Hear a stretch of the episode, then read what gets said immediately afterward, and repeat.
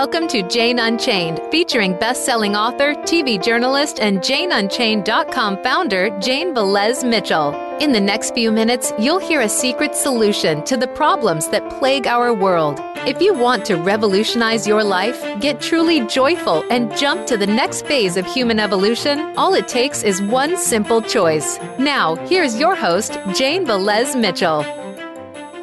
I am so absolutely thrilled to be here today with a man who is literally changing the world. And that man is Earthling Ed. And I'm going to hit a tiny little next button, and we are going to go live on Facebook. And so I want to give everybody the opportunity to hear from Earthling Ed because Earthling Ed is a guy who is changing the world, not by coming from a place of like, I'm up here and you're down there and you're doing something wrong. He is coming from a place of, I used to be just like you. And then I woke up and something happened to me and I was able to uh, change my life and and revolutionize my life and and literally I would have to say jump to the next phase of human evolution. And that's what we're all about, jumping to the next phase of human evolution. So uh, please introduce yourself. And um, I'm going to actually, Earthling Ed, Earthling Ed is with us in the house, is with us in the house. Ask your questions to, um, and we're going to do this real quick. Um, I'm learning. Uh, just so you guys know, we have a bunch of new technology, and technology changes every five seconds, and that's good. But by the same token, um, it's um, a challenge sometimes uh, because you have to constantly um, vegan advocate. Earthling Ed is with us in the house. Ask your questions to, okay, there we go. Earthling Ed. I love that. And I want to ask you as soon as we go live, there, we're going to go live right now. Donna, check and make sure the audio's working, would you? Um, we are live. And we are live on a Voice America Influencers channel. We are also live on Facebook with the one and only Earthling Ed. And we are so delighted to have him. I know he's tired because I know he was uh, at a vigil um, yesterday until very late at night. And I am very honored that he has uh, chosen to be here. Thank you for your patience, Earthling Ed. Um, we have people gathering on Facebook who want to talk to you. And uh, hi from the UK. Hi from the UK. Hope you can come to San Diego. Mirakander says, Earthling Ed is my hero. I'm an activist here in North Carolina. So, Earthling Ed, tell us your story. Talk to us. So my story, I guess, it begins four years ago, almost to the day. Um, and I wasn't veggie or vegan. I came across this story, and it was in the, I think it was on the BBC, and it was talking about how this truck carrying seven thousand chickens had crashed on the motorway. And I remember reading this story and feeling really upset because the journalist was saying that hundreds of these birds had died on the impact alone from the crash. I think it was 1,500 of the animals died on the impact alone in total. But what upset me even more than that was the fact there were hundreds more of these animals that were alive, but they had like broken bones, they had broken wings, they were mutilated, their beaks were hanging off, they were alive, but they were suffering, they were in pain, and they were bleeding out on the side of the road. And I remember reading this story and feeling full of horror at the prospect that these animals were suffering. But I had this kind of sudden realization dawn upon me that these animals could suffer. And I'd never thought about it in my life. I'd never considered the, that the fact that the animals that I ate had the capacity to suffer in the exact same way as the animals that I loved do, and indeed, just like I did. So I, I kind of went into my fridge and I realized I had chicken breasts there and chicken thighs, and I had KFC from the day before there. And I felt like a hypocrite because here I was feeling sorry for these chickens when the only reason any chickens were in trucks to begin with was because of choices like mine, the choice that said the animals should die for me. So that was kind of what spurred me on to go veggie. And then I saw the documentary Earthlings and I saw the magnitude and I realized just the severity of all the different ways we exploit animals. And I found out it wasn't just about meat, it was about dairy and eggs. It's about the products we wear on our skin and the clothes we wear. And it's, it's so much more encompassing than just animal flesh. And I thought, wow, you know, if I am someone who preaches to be against animal cruelty and I say that I love animals, then the only way I can truly live in alignment with my moral code is, is to be vegan. So it became a very easy choice after that. And I urge everyone to share this video if you think that Earthling Ed's message is important. And I know it's important. I know that this issue, which is ignored by mainstream media, which is why I started Jane Unchained, is the most important issue of our time. Uh, I just wrote this morning to the New York Times in the comment section. I don't know if they're going to post it because a lot of times they don't post my comments. After I disrupted their climate change conference where they serve pork and chicken um, at Paramount Studios, um, but um, it, they were talking about bearing witness. That that journalism is about bearing witness. And so I wrote to the new publisher and I said, uh, and of course it's a long line of sons, you know, and I said, Can you please cover bearing witness while you're talking about bearing witness? And I mentioned the SAVE movement. I was very polite. We'll see if they publish it. Probably not. But the point is that this is the most important movement of our time. It affects climate change. Animal agriculture is the leading cause of climate change. And the New York Times has finally been forced to admit that. Uh, you know, they're putting hamburgers uh, and hot dogs and all sorts of things and uh, all sorts of animal products on their uh, page and their cooking sec- segment all the time. But then they've also finally had to admit that it's a leading cause of climate change. And in fact, when they did a recent story that said, What can you do to stop climate change? The second thing was eat less meat. Uh, it should have been the first thing, but it was the second thing. Um, and they did acknowledge that it's it's um, much more effective than what you drive, what you wear, your house, solar, eating is the, the leading cause, eating meat and dairy is the leading cause of climate change. That makes it the leading cause of habitat destruction, wildlife extinction, human world hunger, because animals uh, eat far more than they produce as meat. And um, not to mention the, the health problems that it causes with heart disease and cancer. Processed meat is officially carcinogenic. The pigs you saw going into slaughter are going to become bacon and hot dogs, and deli meat, that's cancer causing. So, how is it, Earthling Ed, the thing that perplexes me most that the most so called intelligent, best and the brightest, which was, by the way, a sarcastic title. I read the I read the book, and the first thing he says is it's a sarcastic title, the best and the brightest. How is it that the best and the brightest are not getting the full enormity of the horrors of animal agriculture? I think it's we like to be uh, bury our heads in the sand and not claim responsibility for the actions that we make. And when you're raised into a society that indoctrinates you with a certain set of values, you know, the longer you live with those values, the harder it is to kind of overcome them. And I think what we choose to eat is so personal to our identity that often we feel that vegans are attacking who we are as people. And then our ego takes over and kind of rebels against that because we want to cling on to who we are and we want to make sure that we're not having who we believe that we are threatened by anyone. So we are raised these set of values that teach us that these things are normal and natural and necessary. And because we've done it for so many years, we just presume that that is the moral and ethical thing to do. And I think the issue of climate change is it's so massive. It's almost hard for us to comprehend as individuals how we're having such a global effect because the actions that we make can seem so inconsequential. And when you go into a supermarket and you pick up a piece of chicken or a piece of cow, you don't think about all the plants that are used to, to produce that meat. You don't think about the cost of the animal's life. You don't think about the methane emissions and all the other, you know, climate catastrophes that are encompassed in that piece of meat. You just see the slab of meat in the supermarket. And what we need to do is empower people to make the connection between the product that they see and the impact that it has. And when we do that, we can empower people to make better choices. But right now, people are deceived by these industries that want us to be, you know, want us to be ignorant to the reality of what happens and ignorant to the, you know, the brutality of what happens in these uh, industries. So what we need to do is empower people, give people the knowledge and the the know how to you know to see the the truth behind every single purchase in the supermarket, and then mm. people can be relied on to make better decisions. But until then, we're at the whim of these industries that have almost insurmountable amounts of money and could do almost what they want with it.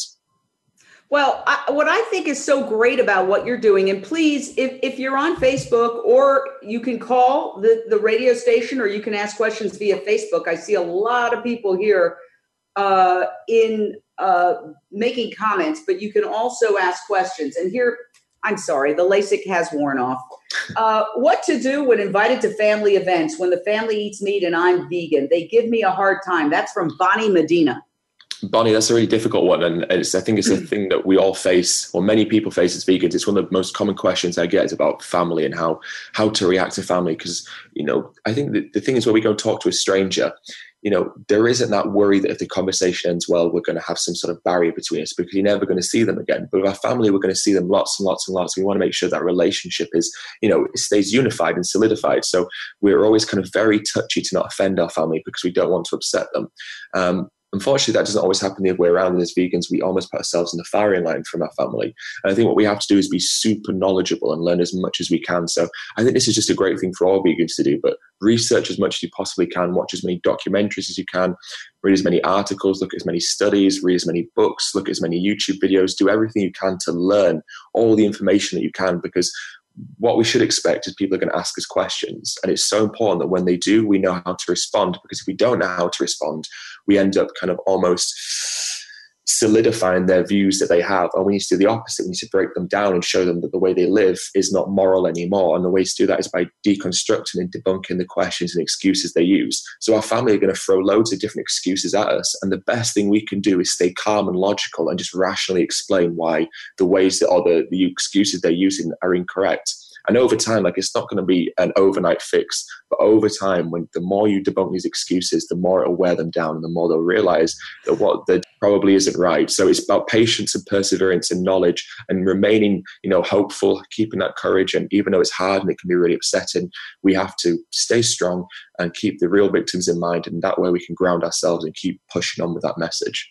Jessica Beckwith wants to know how do you remain so calm when speaking with stubborn and close minded people? It's a, yeah, it's a good question. I think so. The first one's the knowledge again. I realized quite quickly that when I got frustrated at people, is because I didn't know what I was supposed to say back. So someone would give me an excuse, I didn't know what to say. I'd get angry at myself, and then I'd get angry at them for making me feel that way. So uh, the more again, it comes down to the more you know, the more equipped you can be. Because when someone throws an excuse at you, you can stay calm because you know exactly what to say. So when you've got the knowledge, the second thing to do is to practice it as much as possible. So I always say practice it like in the mirror, practice in the shower, practice with your friends, practice with a loved one, get someone to say an excuse to you, and then you answer it back to them. And then you've got to go out on the streets, go to some anonymous The Voiceless events, go to a vigil, do whatever it is you want to do, but get out there and practice because the more practice you have, the more confident you'll be. The more confident you are, the more easy it is to advocate. And the other thing to do is to keep the animals in mind. Now, the animals need us to be as um, effective as we possibly can be. So we have to evaluate what is the most effective way we can be activists, and, and, and that is to be logical and be um, compassionate, be empathetic, but also be very, you know, to the point and very, um, I guess, very cutthroat in the way that we answer people's questions, and we make sure that they don't have any room to move on the excuses. All so, right, uh, I want to uh, jump in because we have a question from Leanne from. Um, it says Yora Hills, but I may have hmm. mispronounced that. Leanne, your question. Yes. You know, I have a husband who eats meat, and it's very difficult. Um, we've been married a long time, and I, I know I changed the game about two and a half years ago. Um, but, you know, I mean, he's vegan friendly, meaning he supports me, but I, I really want to, you know, I want to live a long life with him, and I'm having a difficult time kind of reaching him and making that, you know, that impact. What do you suggest for someone on an individual level like this? That's a hard one. Partners are difficult. It's that family thing again. Um, I think there's going to be some. The beautiful thing about veganism is there's so many tangents and ways into it. You've got the ethics, you've got the environment, you've got health, and you've also got the human rights issues as well. And I believe that every single person in the world is affected or, or cares about one of those issues. I mean, we should all care about the environment. We should definitely all care about the animals, but even more selfishly, we'll care about our own health. So if you can try and pinpoint what it is that he cares about, which one of those tangents into veganism will spark his kind of interest first, pursue that. So it could be showing him forks over knives or What the Health. It could be looking at cowspiracy You could be finding good YouTube discuss certain topics like, you know, how famine is related to, you know, animal product consumption. It could be looking at how people are exploited within slaughterhouses to make animal products. So find what it is that you think will interest him most. Don't get too hung up on one tangent. Like if you've shown him graphic slaughterhouse footage, if you talked about the ethics and he's not responding to it, then move on and try something else. Because even, you know, even the most ardent activists that I work with now, they didn't go vegan for the animals to begin with. They went vegan for their health. And then over time it became an ethical issue for them as well. That is brilliant. And people are saying, um, Mary Candor says, perfectly said, I can convince strangers, but not family. There's a bunch of baggage that comes with family. Darby Charvat says, read somewhere that using the words plant based rather than vegan could perhaps be more effective in getting people on board. What do you, what do you, where do you stand on that vegan plant based thing? I think it's interesting. Plant based is a dietary thing, vegan is a lifestyle thing. And my only issue is when we use words like plant based to advocate for the lifestyle, we're diluting the message. So I, for me, I always stay strong when you use that, that word because we shouldn't mm-hmm. dilute what the message is. But at the same time, different strokes for different folks. And if you've tried a family member and they're not responding to it, then change it up and try something else. Well, I think you're brilliant. The reason is that, you know, my girlfriend, that snarky vegan girl, who I think is watching right now, uh, we've had this conversation about love languages like uh, for me doing things is how i show love like doing an errand or doing something. And her love language can be a little different sometimes um, uh, um, uh, physical touch um, personal gifts. There's actually a book that's been written that shows that different people have love languages and what happens is they're expressing love through their love language as opposed to what the other person can perceive. So if we apply that to veganism um, you know, bashing your head against the wall, trying to convince somebody to go vegan for ethics when that's not their language, mm-hmm. you've just opened a whole new universe. It's know your audience, yeah. know know who you're talking to, and it gives me some ideas about people who I have some friends that no matter what I say, and and they're otherwise compassionate people, they are shut down and so, you know, you've given me new insight is it's first analyze the person, figure out what their values are, and then approach them from that basis. Absolutely. Yeah. Well, uh, absolutely brilliant. We're going to take a very short break, but we're staying live on Facebook. So don't rip your shirt. Well, you can rip your shirt off, but um, everybody can hang in. We'll be back on the radio in a couple of seconds, but we're going to stay live on Facebook.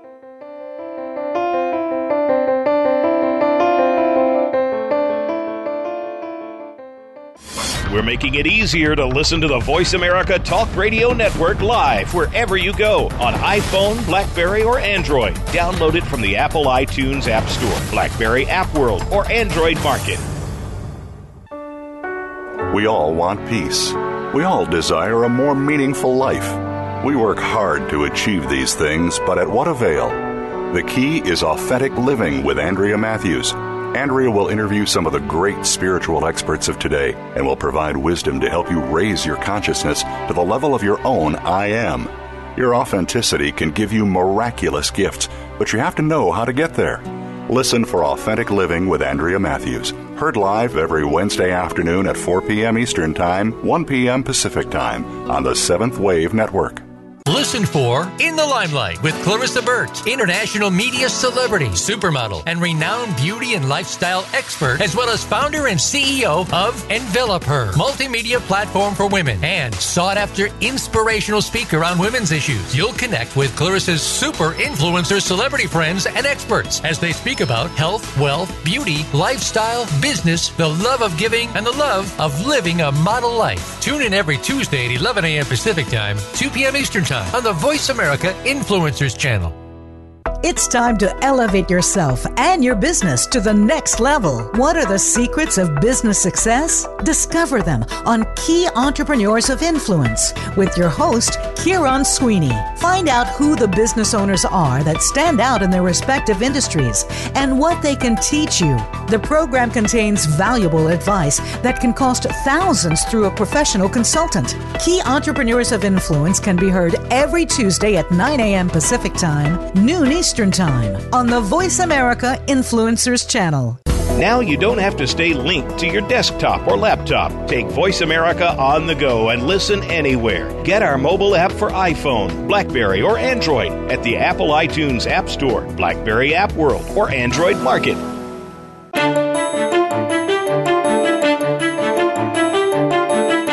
You are listening to Jane Unchained. To reach the show today, call in to 1 472 5795. That's 1 472 5795. You may also send an email in to janeunchainednews at gmail.com. Now back to the show.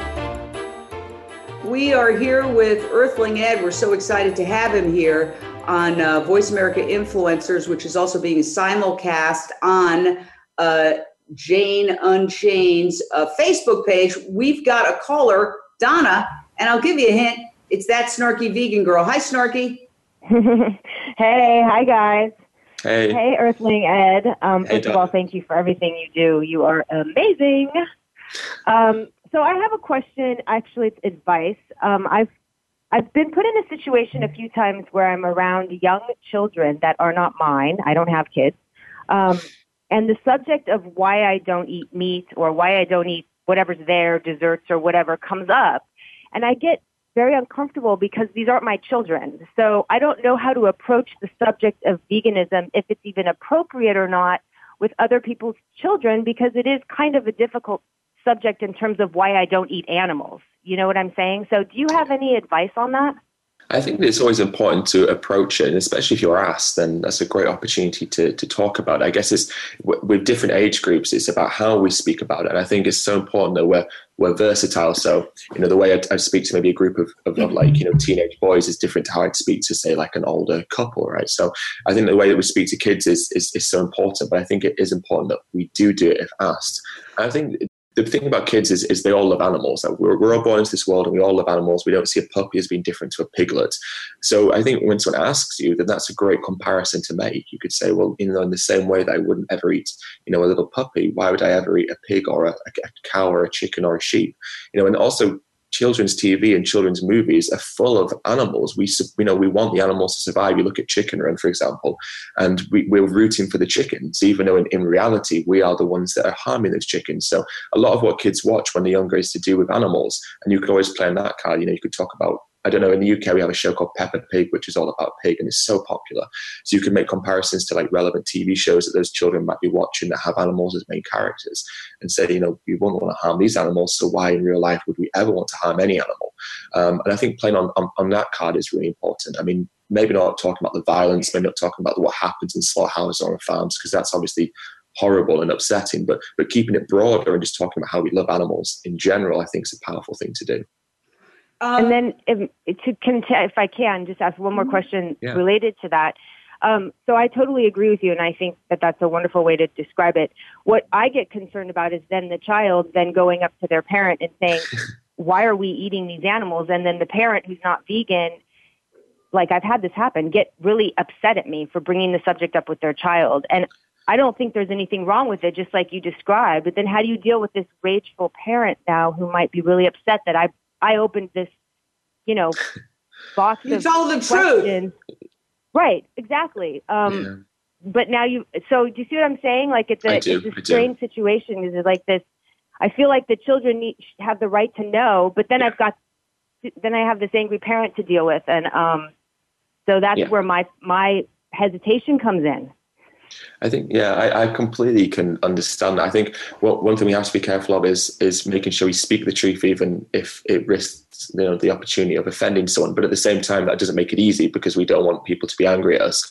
And if in that situation a parent does come up to you, I think you do have to be honest and just say, look, your child asked me, so of course I answered, um, and I did so in the most respectful manner I could. And you know, people are going to be angry sometimes we can't always help that. And it's not an easy situation for us to be in by any means, but we still have to speak the truth when we can. And I think that's important. And I know many parents who were turned vegan by their children, you know, by their Mm, 10 year old yes. or eight year old children. So you never know that conversation you have with that child may actually influence the parent in a positive way. And of course, the positive would outweigh the negative. So even if you have like four parents who are angry, if you get that one parent who's changed in the end, that still, uh, still makes the whole thing worthwhile. And you know, I think that one of the things that that is a fundamental truth about moving a society forward is you have to go into the discomfort zone. Mm. It's not going to be, um, as somebody once said, we're not going to change the world by being oh so very polite, and that's not how Harriet Tubman, uh, you know, saved the lives of uh, countless people uh, when she not only escaped slavery herself, but went back and grabbed other people at the risk of her own life and put them on the Underground Railroad. And all the people that were involved in the Underground Railroad risked their careers, their lives, their families.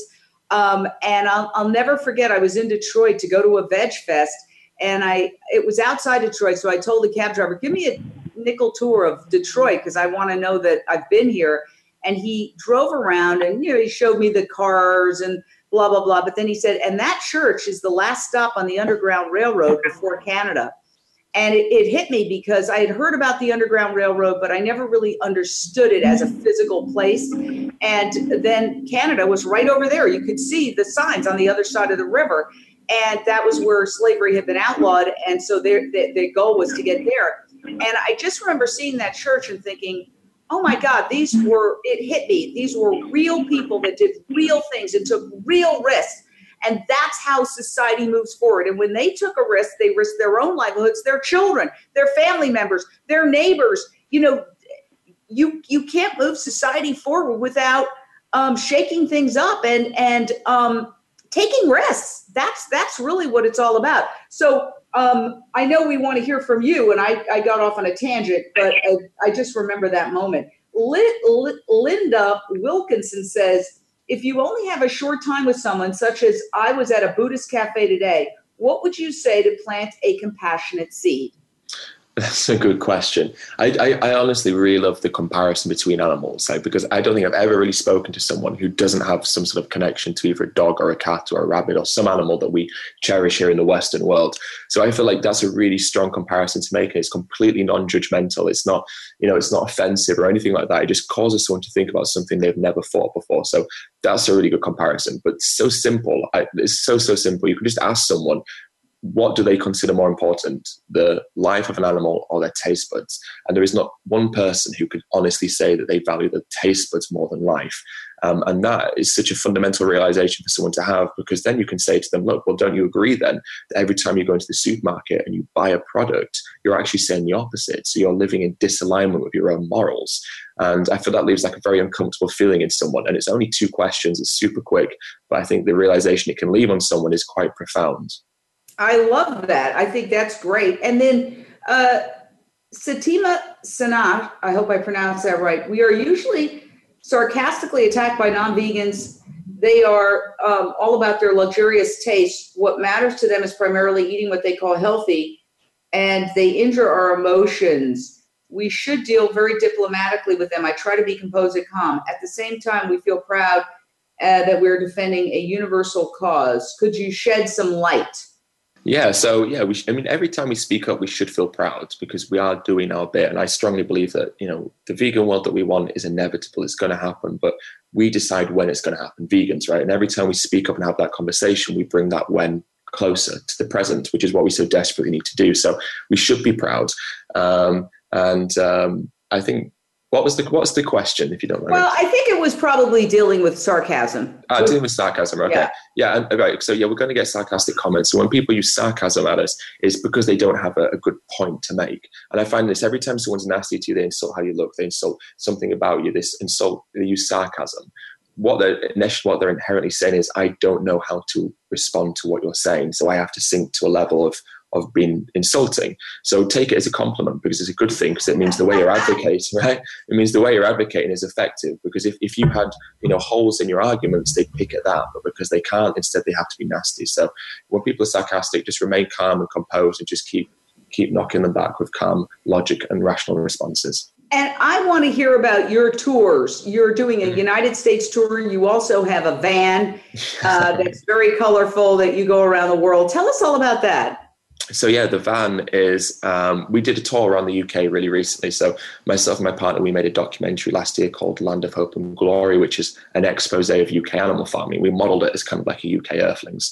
Um, and so what we were doing is we were touring around the UK, visiting universities, and we were screening the documentary, doing talks, having Q and A's about the film. So we visited about a third of UK universities in this in this van, which is wrapped with like vegan facts and pictures of animals um, yeah, and we just we just showed the film and we just spoke about veganism. We spread the message to students because I strongly believe that it's the young people that have the biggest impact rest, you know, on the rest of this world. And if we can influence people when they're young and they're open-minded and progressive with those kind of like more liberal values, and that's how we can really have a big impact into the future. So I think universities and educational facilities are great for that. Um, so that's what we've been doing in the UK, and now I'm here in the US doing a tour.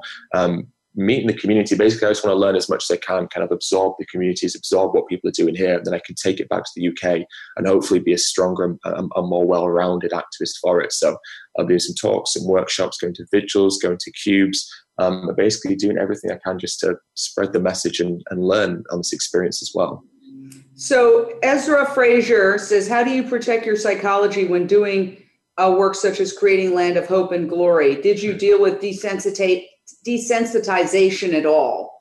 Uh, yeah, absolutely. It, it scared me it actually terrified me because I remember when you when you first start making it and you see the footage for the first time, your reactions is obviously anger, you cry, you're upset, you feel all those emotions. But then over time, when you've seen the footage enough and you start to see it as a project, it loses so much of that you know, um, mm-hmm. or, you know, of, of that kind of realness. And you just start to see it as pixels on a screen. And I became really disturbed because stuff that was upsetting me before no longer upset me. And I realized I become mm-hmm. completely desensitized to it. And it's so important to me that I never become desensitized to these things because I never want to lose touch with those emotions that it makes me feel. I was really thankful that when we released the film, I started to get upset and all those emotions came back to me. And I realized that it's because I was viewing it as a, project and because it was causing me, you know, stress and worry as a project. I wasn't worrying about the footage I was seeing. But when I'd released it, I no longer had to worry about that. The footage started to impact me again. So I was desensitized for a time. And then thankfully that stopped. And now when I see footage, I saw some footage that I've not seen before at a cube in LA the other night and it, it was just the most upsetting thing. It disturbed me so greatly. And every time you see that new piece of footage you've not seen before, it has such an impact on you and always reminds you of why you have to do what you do. It's the same with Bearing Witness. You, you can see it over and over again, but it never loses that realness. It never loses just the violence that it is. And that's why it's powerful to, to, to see these things both on the screen and also in real life. Um, so um, actually, uh, someone wants to know, and uh, his name is A Rod. He says meat glue is a substance that uses animal blood and other stuff that condenses into a powder that can be used to repackage meat and sold as a whole piece again. Um, what is your your thought on that? I've never heard of meat glue before. Um, if it uses animal blood, then it's not going to be it's not going to be vegan and it's also not going to be ethical because that blood has to come from a, a dead or exploited animal. So i don't really know what meat glue is. It's something i'd have to look into but from the, the description it doesn't sound great. Yeah i think you know what i find is and uh, first of all i appreciate that question uh, because when people are curious it means that they've got an open mind. And so exactly. um, thank you for asking that question a rod. Uh, what i find is you know I'm in recovery, 23 years sober, is that everybody is always looking for what they say in the in sort of 12 step, an easier, softer way. Right. Uh, it's got to be some way that we can get around this no meat, no dairy, where there's oh exceptions. But the problem is that just like there's really no way either you're sober or you're not, there's no way to get around uh, the idea of killing. You can't and so that's why people go vegetarian. They say, well, it doesn't kill the animal to steal the mother's milk, but indeed it does. In fact, um, you've made the point that the dairy industry is perhaps the cruelest industry. Yeah, I strongly believe that the dairy and egg industries are, are probably crueler than, than the, just the, the, meat industries because these animals still end up in the slaughterhouse anyway. But the point is, they're alive much longer and they're exploited in more ways than the other animals that we eat just conventionally for flesh. So the egg laying hens are producing eggs the whole life. They're in barns and in cages, and even free range is a complete lie. You know, the dairy cows are forcibly impregnated. They have their babies taken away from them, and this happens year after year after year for four, five, six years. So their suffering is psychological as well physical, and it lasts so much longer. So you know, this is why vegetarianism is is is a kind of morally redundant standpoint to have. And although people do it for good reasons, it's just because they don't know the real truth. And if you're vegetarian for ethical or even environmental reasons, logically you have to be vegan because vegetarianism is just as, as detrimental ethically and environmentally as it is to be non-vegan. And uh, non-dairy alternatives are just cropping up everywhere. In fact, I just read an article the other day where the cattlemen are very concerned that meat is going to go the way of dairy. And they said that 10% of the so-called milk market has now gone dairy free. What are your thoughts yeah. on that? These industries are slumping and the plant-based market is rising exponentially. And this is this isn't a fad. It's not even this is a trend that's going to continue. This is just you can see you can look at it it's just going to continue rising and rising. The predictions are very clear that you know the plant-based milks the vegan cheeses the vegan meats are going to keep soaring at the detriment of the industries that exploit animals. And, and it makes sense these industries are beginning to get fearful of that because the results are tangible and they're real. And you go out on the street and everyone's heard of a vegan. They know who a vegan is. They have a family family member who's vegan or they're vegan themselves. And even people who aren't vegan aren't buying as much of these products anymore. And these industries are afraid of that. And it's just going to continue. This is a movement that, that won't be stopped. The, the importance of it is too profound and too monumental for it to be stopped. And with the number of people that are now speaking up and voicing their objections to the exploitation of animals, it just means that this is going to continue long into the future. We're going to take a short break, but we're going to stay live on Facebook. So keep your questions coming. We've got a lot of questions. Thank you for taking a brief break, Voice America Influencers, and we'll be back in a second.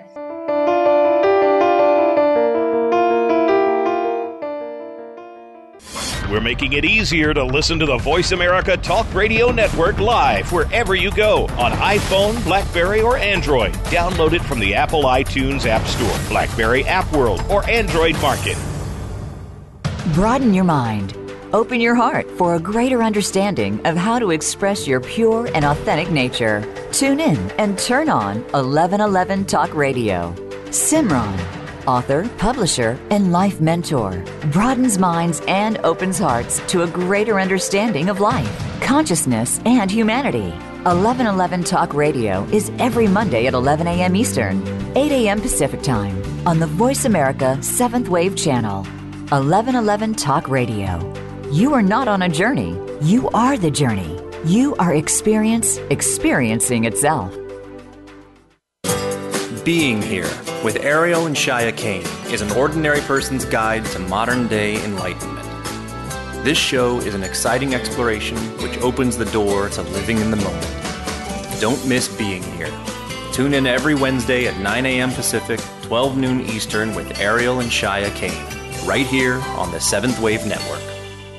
It's time to unlock some of the best kept secrets in health, wealth, and happiness. Are you ready to live your life to the fullest and hear insider tips from today's experts? Then tune in to the Forbes Factor with celebrity TV host and inspirational icon, Forbes Riley. She's a best selling author and TV fitness expert, and you know her from QVC and HSN. Now she brings her expert advice and guests to the Voice America Influencers channel. Tune in live every Wednesday at 12 noon Pacific time and 3 p.m. Eastern time for the Forbes Factor. We guarantee it will be the best hour of your week.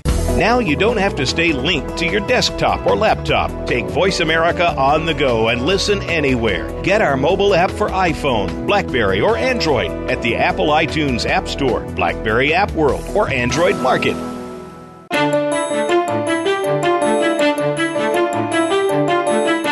You are listening to Jane Unchained. To reach the show today, call in to 1 472 5795. That's 1 472 5795. You may also send an email in to janeunchainednews at gmail.com. Now back to the show.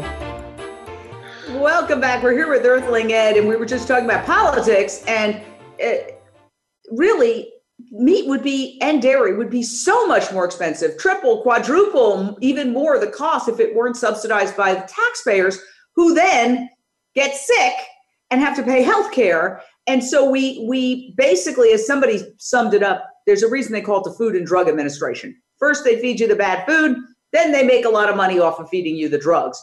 And uh, if you try to talk about the healthcare system and bring in the actual issue of health and why people are sick you're dismissed as a quack. Right. And the thing is, these industries are so powerful and they have so much money that they can pretty much dictate so much of what it is that we're told to do. So the pharmaceutical industries, they realize very quickly that there's no money in prevention. If you don't get heart disease, you don't get cancer, you don't get type 2 diabetes, then you don't need the medications, which means they can't make any money off healthy people. So these industries, the pharmaceutical industries, they need you to be ill to make money from you. And there's a reason why they have so much money, and it's because we're so ill. So we need to look at what is it that's making us so ill? What is it that we all do so synonymously that is causing all these problems? And it's simple. It's what we're putting into our bodies three, four times a day. So these industries are relying on us to, to be ill. And they know that the reason we're ill is because of what we're eating. So they need to keep perpetuating these industries that of uh, producing foods that we eat that make us ill. So there's this whole complex, you know, circle of corruption that goes to the highest level in, in Parliament and in government. So in, in the UK, for example, we did a protest outside a, an annual dairy dinner, which is like when all the heads of the dairy industry in the UK get together, and they had sitting members of Parliament attend that dinner where they wine and dine with industry officials in the you know in the dairy industry, get drunk with them, eat with them, talk to them, and for some reason we're supposed to believe that there's no deals going on. There's no shaking of hands. There's nothing. There's no corruption going on there. But they're in a place together, getting drunk, having these meetings, and talking about the dairy industry. So th- this corruption is at every level, and predominantly what they want is to manipulate the consumers into fulfilling these financial demands that they need, which is why it's so important we empower each other to eat healthier, live more consciously, and no longer support these horrendous industries. And what's so frustrating is that the very people who are being exploited by being targeted to fast food and then targeted to taking all these drugs are the most ferocious defenders of the sad American diet, the standard American diet. No, don't tell me, don't tell me. I and it's like, wait a second, they're killing you and they're making a huge profit off of it. And heart disease is America's leading killer. It kills one out of every four to one out of every seven people, depending on which study. But one out of every four is is a standard. That's arteries to the heart getting clogged with cholesterol from animal and dairy products. I mean, it, it's meat and dairy. Uh, cancer is another leading killer. Processed meat is officially cancer causing. That's how people eat meat. You know, hot dogs, deli slices, bacon. And yet, those are the most ferocious defenders of that diet. So that's what's so frustrating. Now, uh, we had some questions here. How long have you been vegan? Uh, three years. And that, I think, of all the things that makes me thrilled is that because I've known a lot of professional vegans. I've been vegan about 21, 22 years. I wish I had my date the way I have my sobriety date but I used to walk into vegan restaurants, they were empty, and I knew everybody. I knew the waiters, I knew the one person sitting in the corner. The other day, Donna and I went to Sage, and it was packed. And we got a table finally. We sat down. I said, You know what's so fabulous? I don't know a single person in this packed restaurant. Right. And so that to me is because those same old voices, including my own, it's not going to do it. We need the fresh perspectives and you bring that um, and, and, i just I, I am so blown away that you went from it's like zero to 60 you know you you woke up and you didn't just wake up to your own behavior but you woke up to this has to stop i mean i was vegan for maybe eight months or so before i before i spoke up and I was really worried at the beginning about being labeled preachy or militant or an extremist. Like I was so concerned that people would look down upon me for being vegan. So I kept it really quiet. And then one day someone asked me this question. They said, well, actually, I was talking about conspiracy. And she said to me, ah, but, you know, soy farming is really bad for the environment. And I'd never heard this before. And it really, I didn't know what to say. So I ended up not being able to say anything, and it frustrated me so much because she looked so smug. Like I, could, I remember her mm. face clearly, and it was like, "Oh, like I got you, right?" And I thought to myself, "That is such a horrible expression." and I kind of made a vow to myself to make sure that I would never have that situation again where I didn't know what to say back. And I realized then how much I cared because what upset me is I knew that I'd validated her meat eating and animal product eating ways. And I knew that from that moment she'd go back and whatever shape next she'd do with an eased conscience because she kind of won up to me. Um, mm. And I realized in that moment how much I cared about the cause and how much I cared about those who were suffering. So that's what drove me and drove me to kind of keep pushing and keep, and then start this whole journey, I suppose, of, of becoming an activist. That is such a great story. Uh, and that whole soy thing, first of all, soy has been test marketed on the Asian world for centuries. They have lower cancer, lower osteoporosis, greater longevity, lower obesity, and, and are healthier overall.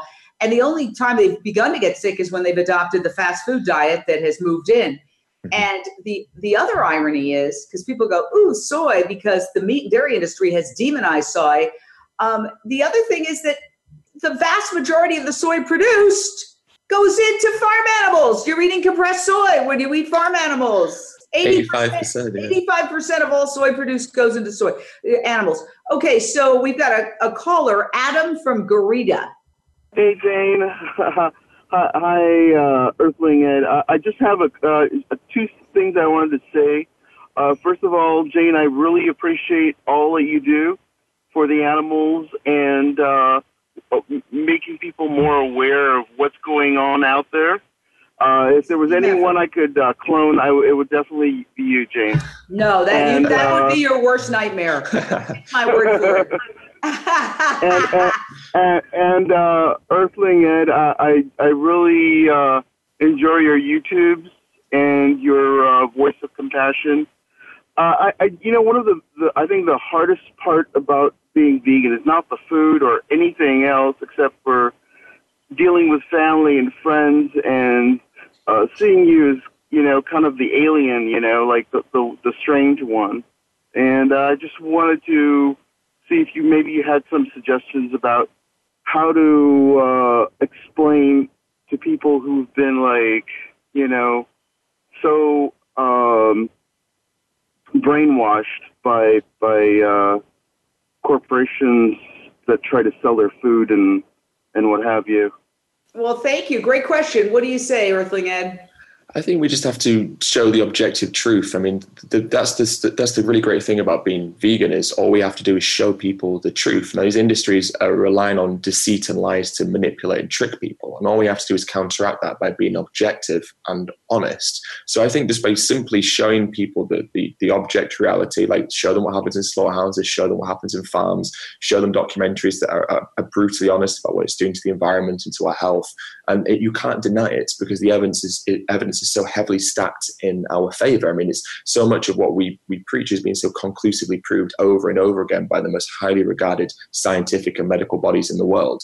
So I think if we could just put that information across, and it may not influence people immediately, it, it, it often takes time, you know, especially the more right. indoctrinated you are. But if you remain patient and keep doing it, especially your family, perseverance is key, then you will see changes happen over time. Wow. And I, I don't you. know if Armaiti, You're thank you, Adam. Thanks for calling. Armaiti Yeah, from yeah. LA, are you still on? Yes, hi, Jane and Earthling Ed. Hi. Hey. Thank you for putting a spotlight on this issue. It's so wonderful to have this um, brought to the mainstream. I'm a veterinarian, and one of the things that I see a lot is, of course, people loving their dogs and cats, putting a lot of time, energy, and money even into helping them be healthy.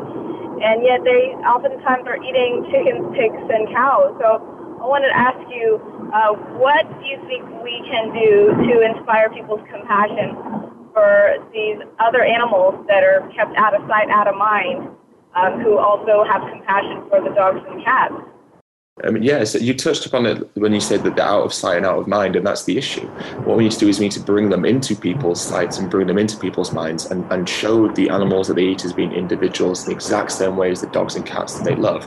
We need to show the, the, people that these animals feel, they think, they can suffer, they have consciousness, they have their own unique behaviors. Know, we could even show people how intelligent they are, not that intelligence really matters, but by showing people that they're individuals and their own, own unique lives, that's how we, how we do it. And that's why I love witness because you document the animals as individuals in those trucks and you help people see the eyes. And when you see people, when you see the animal's eyes, you can almost see yourself because they're so alive and that they really are a reflection of, of, of their life that they've had and the suffering they've endured.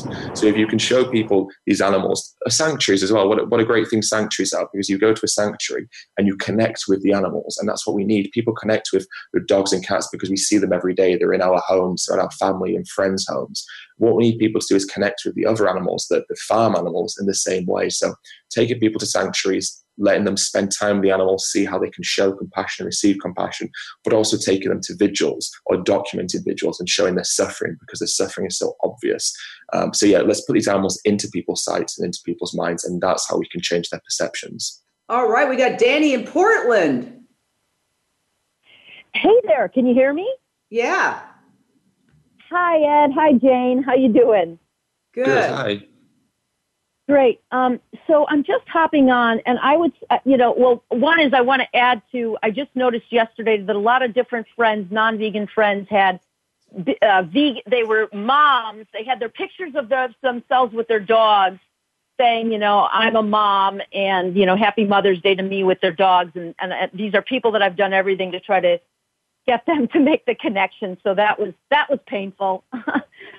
anyway, um, Ed, one of the things that I'm curious about is what I'm dealing with more and more and more, and this probably won't be a surprise, is the whole permaculture, especially up in Portland. You know, they think they're even more evolved than vegans because they're at one with the land and that, you know, their own chickens and really smart people that I really don't know how to have conversations with to a point about the whole permaculture, you know, slash if you want to call it humane washing. Great, great Any question. thoughts on that? Yeah, I, mean, I think we have to just show people um, people get confused by exploitation and, and they think that only say factory farming you know has exploitation within it. And what we need to show people that exploitation is fundamentally using an animal for something that they produce for us. So you know the issue of you know hens that roam around even though they may live a good life there's still exploitation when we view them as a commodity for what they produce for us now, the, the, thing is, we can produce all the plants that we need to sustain our healthy lives globally and feed every mouth on this planet without needing to worry about sophisticated forms of, of agriculture or anything like that. You know, we're growing enough food as it is. Um, so what we need to do is just influence these people who are already highly intelligent to see that these animals are not here for us to exploit it anyway. And there's no humane way to take something from an animal when we don't need to. Um, and fundamentally, that's a very hard thing to get through to many people. But as our consciousness and our mindset and our mentalities change, that message will become easier and easier because it becomes so much more normal and accepted within society.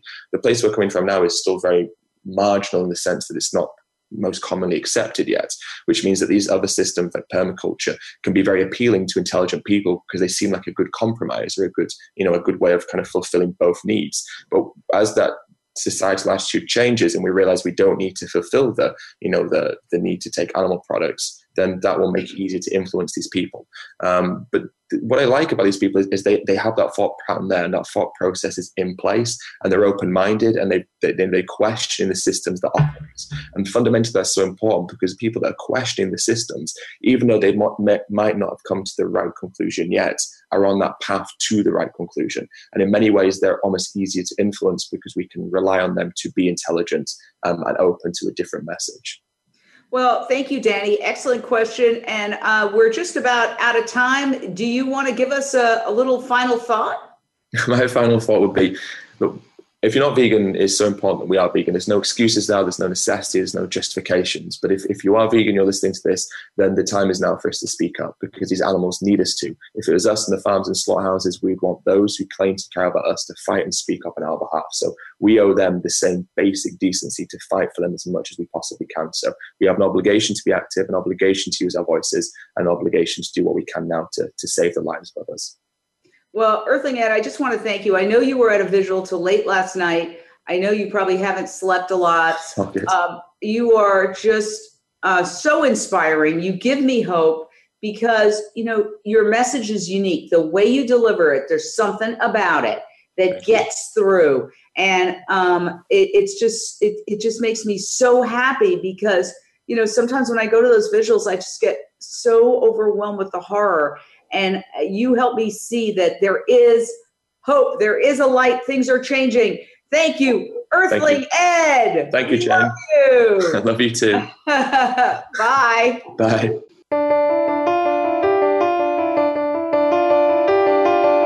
Thank you for tuning in to Jane Unchained. We hope you'll join Jane Velez Mitchell for the next edition of her program next Monday at 1 p.m. Eastern Time and 10 a.m. Pacific Time on the Voice America Influencers channel.